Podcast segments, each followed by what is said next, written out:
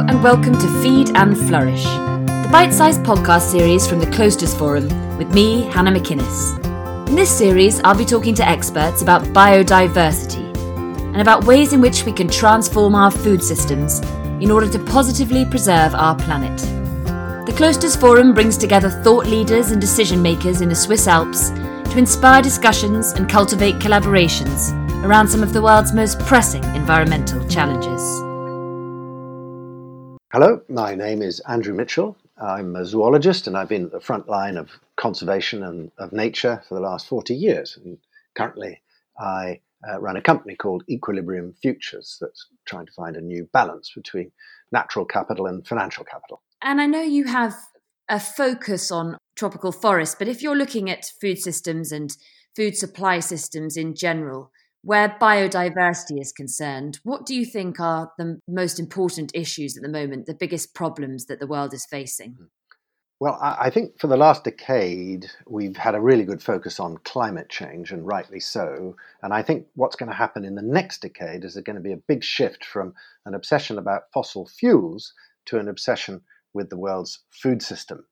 And the reason why is that there's something wrong with our food system. First, it's the biggest destroyer of nature on our planet, and that's not good for anyone. We're seeing a kind of car crash happening in nature. And also, our food systems are making us sick. Uh, the biggest bed blocker in the NHS in England is diabetes, and most of that is caused by health related and food related problems. So we've got these two big things the collapse in nature and the fact that our food systems uh, are making us ill by not uh, allowing us to eat the right things. Uh, and that's all, of course, uh, combined with lifestyle. So it's going to shift just from fossil fuels and how we are using our energy in our lives to the kind of food we're eating and where it comes from. And when we think then of the food that we eat and where it comes from, and we look at our modern food systems, how are they affecting biodiversity and biodiversity specifically in and the health of tropical forests, which I know that you have looked into a lot and spent a lot of time in? Well, uh, you know, 40 years ago, I was paddling up canoes into some of the most unexplored parts of our planet, covered in beautiful tropical rainforests and it would take me days to go in. And I, with my, our teams, we'd see fantastic uh, green trees everywhere. Climbing big mountains, you see an ocean of green. So if you take Mount Mulu, the second highest mountain in Borneo, when I climbed to the summit of that in 1978, uh, I could look out see green everywhere. Well, today, if I look out from the summit of that mountain, it still looks green, but it's not rainforest. It's all palm oil plantations. So what has happened is our as population has grown, our appetite for food and different kinds of foods has grown, and agriculture has become industrialized. That means it needs a lot of land. Things grow faster in the tropics, and the casualty have been tropical forests. So in Asia, palm oil has been the main cause, and also, of course, uh, led by the timber industry uh, to produce an oil, a vegetable oil that's used in shampoos, cakes, cookies. Uh, it's quite a surprise to discover that almost half of it that's imported into Europe ends up in petrol tanks. If you go to Asia, there it's uh, the cattle industry that's the first line of attack on forest to create beef. 20% of that is exported from Brazil around the world to China and Europe. Uh, and then after that, soy. Soya is used to feed our pigs, chickens, and cows in Europe and in China. So these uh, commodities like palm oil, paper and pulp, beef, and soya are responsible for the destruction of almost 60% of all life on Earth. It's really interesting because a lot of people, when they're thinking of what they can do as individuals or how we need to change things in order to make it better, emphasize meat eating and moving away from meat eating. But you've mentioned palm oil, which is, of course, in so many foods, and soy as well. What do you advocate when people are thinking about changing their lifestyle? Should they be trying to move away from meat eating? Well, there's two things. First, we need to know where our food is coming from so we can decide whether it's good or bad. And what do we mean by good or bad? Uh, that's another big problem. So, standards, metrics, and things like that come into it. For most people who are wandering around a supermarket and thinking, uh, you know, I, I haven't got time to look at all the tiny labels on every product I buy to see whether it's got palm oil in it or not or it, it's really hard. So we, one of the things that's got to happen is that we need to be able to track where food is coming from right from where it is grown right onto the supermarket shelf and then deliver that information to people in a way that's super easy. And I think one way we can do that is through new technology. So, one of the systems my uh, think tank uh, called Global Canopy in Oxford developed was uh, with uh, some friends in Sweden was a thing called Trase.earth. And by buying up hundreds of thousands of VAT receipts in Brazil, combining that with satellite imagery, combining it with biodiversity data and loads of other data, we can actually track the movement of uh, soya, for instance, from where it is grown in Brazil right the way across Brazil to the ports, to the ships, and right the way into Europe, China, or any country in the world. And by clicking on the map, you can see exactly where the stuff is coming from and whether it's associated with bad stuff like high rates of deforestation or not. So that's a kind of a starting point, and we can get better and better at that by introducing blockchain, which can track every single transaction so that you can, as a supermarket, as a buyer in a big supermarket, you'll be able to trace this food exactly where it's coming from, every transaction. But it takes a long time. Then the second thing you get the problem with is how does a member of the public receive that information when they're busy and trying to get food for their families? And I think what will happen is in the future we'll be able to walk into our supermarkets with a, on an app where our food preferences are pre programmed. You'll be able to walk down the aisle. You can probably have a speaker in your ear, and it'll tell you where to go to find exactly the food you want. So that something that has got sustainable palm oil in it, or no palm oil in it, or something which is a vegan substitute for meat. That's how we can make it much easier for people. We've got a long way to go. The other side, of course, is lifestyle and what food do we uh, really want to eat. And that's a personal choice. And we've seen an incredible rise in veganism, which was a kind of quirky, cranky thing a few years ago. And now, particularly amongst young people, is growing very fast. So that tells us something. People are not happy with the kind of food they're eating. And one thing we definitely need to do is to re- reduce emissions in the agricultural production industry, both in transport and the way things are grown. And beef is uh, one way is to cut down uh, on the amount of beef. I, am not a vegan. I'm not a vegetarian. I do still eat meat, but not very much of it. Once or twice a week, and I'm just cut it down and down and down. And I think a lot of people should get on that path. I'm not suggesting we all have to go vegetarian, but I think we need to cut down the amount of meat. You know, when I was a kid, you had a, a meat dish. It was the vegetables with a few bits of meat on top. Now we've turned that on its head, and you go to a restaurant, you get a great slab of meat on top, you can't even see the vegetables. That's bonkers. It's making us sick as people, and it's making the earth sick as well. We've got to change that.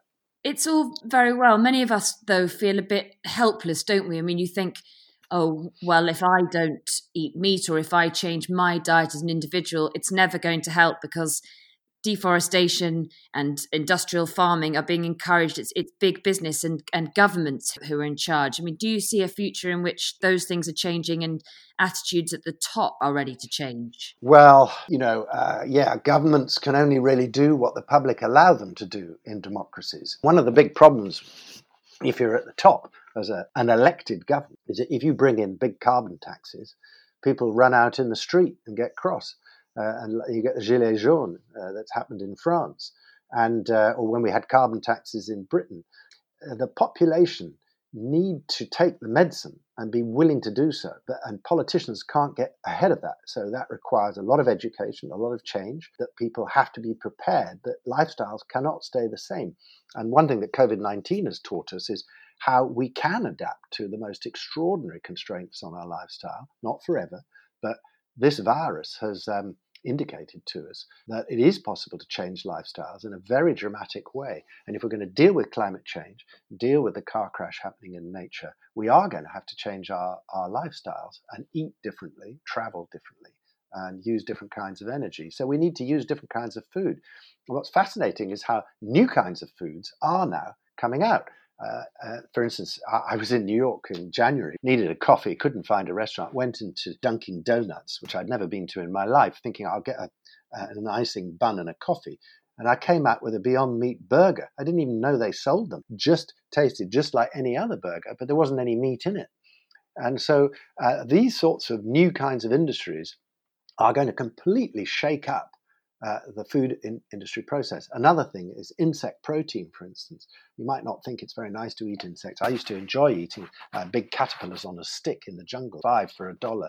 So they're actually quite good and crunchy. It's just like eating a prawn, really. It's no different from eating a prawn.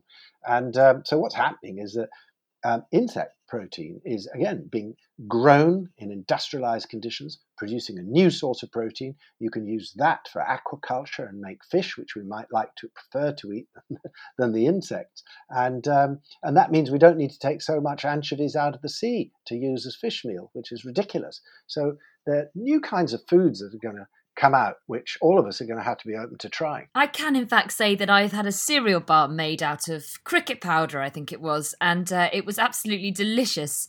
But um, you mentioned Corona, and of course, it has been tragic in huge ways and changed many lives for the worse and, and for the foreseeable future. But it has forced people to reevaluate food systems and their relationship with food systems in some ways that could be a positive going forward. What lessons do you think we might have learnt from this time? Well, I think one thing that's always a good thing to do is, is to turn a crisis into something that's positive. And I mm. think one of the positive things that will come out of Corona is a better understanding of why it's happened, and that that will change, amongst other things, the movement of money. One thing, apart from all the desperate human impact it has had and the desperate families who've lost loved ones, is also uh, dropped a $10 trillion bomb into our financial system globally. And I've been writing about this recently. And the reason why this is so important is that unless we change the movement of money, we will continue to finance ourselves into extinction. It's all about money. It's the right money doing the wrong thing. And it's our money, it's the people's money that's doing it. It's your pension fund or it's your bank account. You never think about when you put all your money in the bank every month from the job you might have, what is happening to that money? How is that being lent? If you put money into a pension fund, it's the same thing. You forget about it almost until you hope it pays out. But you don't think about what kind of world you're living in when that money does pay out. And uh, I once talked to a Chinese uh, asset manager, and he said, We've learned in China there's not much point in having a pension fund if, when it pays out, you can't breathe the air. And that's the point. We need to think about the movement of money. Now, COVID 19 has dropped this bomb in the world. And what I'm hoping people will begin to realize is that the origin of the virus is unrecognized biodiversity risk in the financial system. The origins of this virus come eventually and ultimately from environmental degradation and poverty, which is particularly occurring in Africa and Asia. And the vast amounts of money that have gone into rolling back nature and replacing it with unsustainable agriculture has led to the trade, illegal wildlife trade in animals that used to live in those forests, and in particular pangolins and bats. And these animals are traded. I mean, 100,000 pangolins a year were being traded out of Asia and Africa into China and Vietnam. They end up in these wildlife markets and they get mixed up with lots of other animals like civet cats, dogs, even koala bears, and bats. And crucially, the bats have the coronaviruses in them.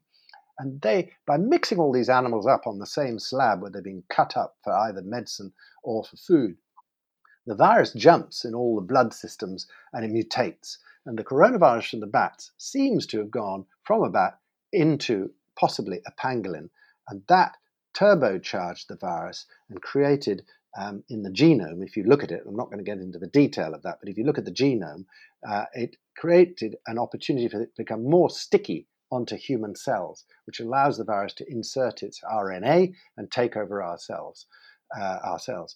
And uh, that has that those conditions have been created by the businesses that are degrading nature and the finance that's going into it. And these not these are not criminals necessarily. The people doing the trade are criminals. And this is environmental crime. And environmental crime is scaled up to about 250 billion a year. It's absolutely huge. So what we as individuals need to start asking questions about is how is my money being used? And am I happy with that? So, in the same way, we think about how we use our energy. Now we're thinking about how we use our food. Next, we're going to start thinking about how is our money being used and is it making the earth safe or less safe? It's so fascinating. And as I mentioned, having a bite sized podcast when the issues are this big is tricky. But you talked about environmental crime and about palm oil. Can I ask you specifically about palm oil? Because actually, people have been in touch since starting this podcast, intrigued about it and about businesses saying that they use sustainable palm oil. Is that a justifiable replacement? Can it be sustainable? Well, look, there's a whole podcast just in this subject, so it's hard to answer in simple terms. But the palm oil industry has been a major driver of the conversion of forests. There is no doubt about that. Uh, the palm oil industry is also affected by corruption and all sorts of uh, difficulties too. But there are plenty of companies that are producing palm oil to the highest pop- uh, possible standard, and that is about 50% of the industry. The problem is that they're often running well paid and well managed plantations like Unilever and other companies like that. But about 50% of the supply is coming from poor families who have just got a few hectares and a few trees and are doing the best they can to feed their families. And they haven't got the money to meet the high standards that we might require in the, re- in, in the West. So it's very difficult for those millions, and there are millions of them, of those poor families to meet these high standards. So, one of the constraints is if you impose these high sustainability uh, requirements on these families, um, they, they could go out of business. And for governments, therefore, like Indonesia and Malaysia, that's why they do a lot of pushback on these issues to do with sustainable palm oil because they're worried about these families not being able to meet the high costs that the big companies can meet, which are often Western companies, and exposed to uh, Western attacks by organizations like uh, Greenpeace, which do a very good job of sticking an, a stick in the ribs and, and, and forcing a high standard. That's all needed. But if you run that all the way down to the poor people, and that's where their votes are coming from. So that's one of the issues. For the ordinary punter in the street, what you need to look for is byproducts that ha- are using sustainable RSPO certified palm oil. That's about as good as you can get, and it certainly isn't perfect but it is much better than the rest. And only about 20% of all the palm oil that's produced is RSPO certified. That means 80% has not taken those constraints at all and could well be causing the destruction of forests. Even some of the RSPO certified uh, stuff is causing the destruction of forests because it gets so complicated all the way down that supply chain from London to the mountains of Papua New Guinea, and you don't know what's going on there. It takes it's really hard to control it if you're a big multinational, and always you can find somebody who's making a mess of it, and that's how Greenpeace and, and it gets into the papers. So I think the best thing you can do, I mean, if you want to be binary about it, some families will say, you know what, I'm not going to buy a product that's got palm oil in it at all. And that's the only way to be certain that I'm not involved in the rainforest destruction. So that is a definite way to go. For others, if you want to have a more nuanced approach, then go for things that have got RSPO certified palm oil. Trouble is, you look on a packet of chocolate, you don't know. Uh, it might not even tell you that it's got palm on it. It might just say vegetable oil, or it might just say palm or palmitate. There's 200 different names for palm oil derivatives, so it's really tough. What I'd advise is it's a choice you make yourself. Go onto websites, look at what products have palm oil, don't have palm oil, or have something in between that's certified, and make your own choices. You, you talk about finance a lot and poorer families in, in poorer places across the world who don't have a choice. It feels to me it always comes down to the fact that the thing that most preserves biodiversity in the planet is the most expensive for the consumer or the hardest to come by monetarily. Is that not right? Here, eating local or from your local farmer's market, all of it is for much more fortunate people. Most people don't have the ability to make those sorts of choices, to be able to eat beyond meat. It's expensive to have those products that help preserve the environment. And we need to change that, isn't that right? Well, this is another fundamental thing that uh, I'm working on. It is tough to do, and that is we don't pay the true cost of things, do we? If you put a litre of fuel in your car, the cost of damaging the atmosphere is not in that litre of fuel. So it looks cheap. And people say, oh, electric cars are expensive. Uh, and uh, wind energy is expensive. And that's because we don't pay the true damage costs of the alternatives that we've become used to using. If you actually priced in the loss of our atmosphere into fossil fuel energy, it'd be out of business tomorrow. And all the wind farms and everything else and solar would look fantastically cheap because all they stuff up, in the case of a wind farm, is the view. That's very different. It's the same with food if you get a piece of chicken from Thailand in a shop and it's cost you a pound for half a kilo of chicken, well, how, on earth is that possible? Uh, and it's possible because it's produced at an industrial scale uh, on the other side of the world, feeding on soy that's been causing the destruction of forests from Brazil. And the damage costs that come out of that in the form of bird flu and the emissions to transport it around the world and everything else are not included in the price of that chicken. It's probably actually a $20 piece of chicken, but we don't pay that. So we have to look at, and, what, and this is beginning to happen actually. It's going to take some time, but we have to look at paying the true cost of things and repricing uh, uh, uh, things that currently look very, very cheap. But the problem is it's something called externalities. These hidden costs, and particularly the destruction of nature, is one of those hidden costs, are not borne by the private companies that make the products. So it's private profits and public losses. And the destruction of nature is called an externality in economics. But boy, does that externality turn around and bite you when it's called coronavirus. And that's why we have to take these things much more seriously so that we come to terms with the costs, the hidden costs of how our money is moving. Fascinating. I think that's a, brilliant place to end. Thank you so much. Thank you.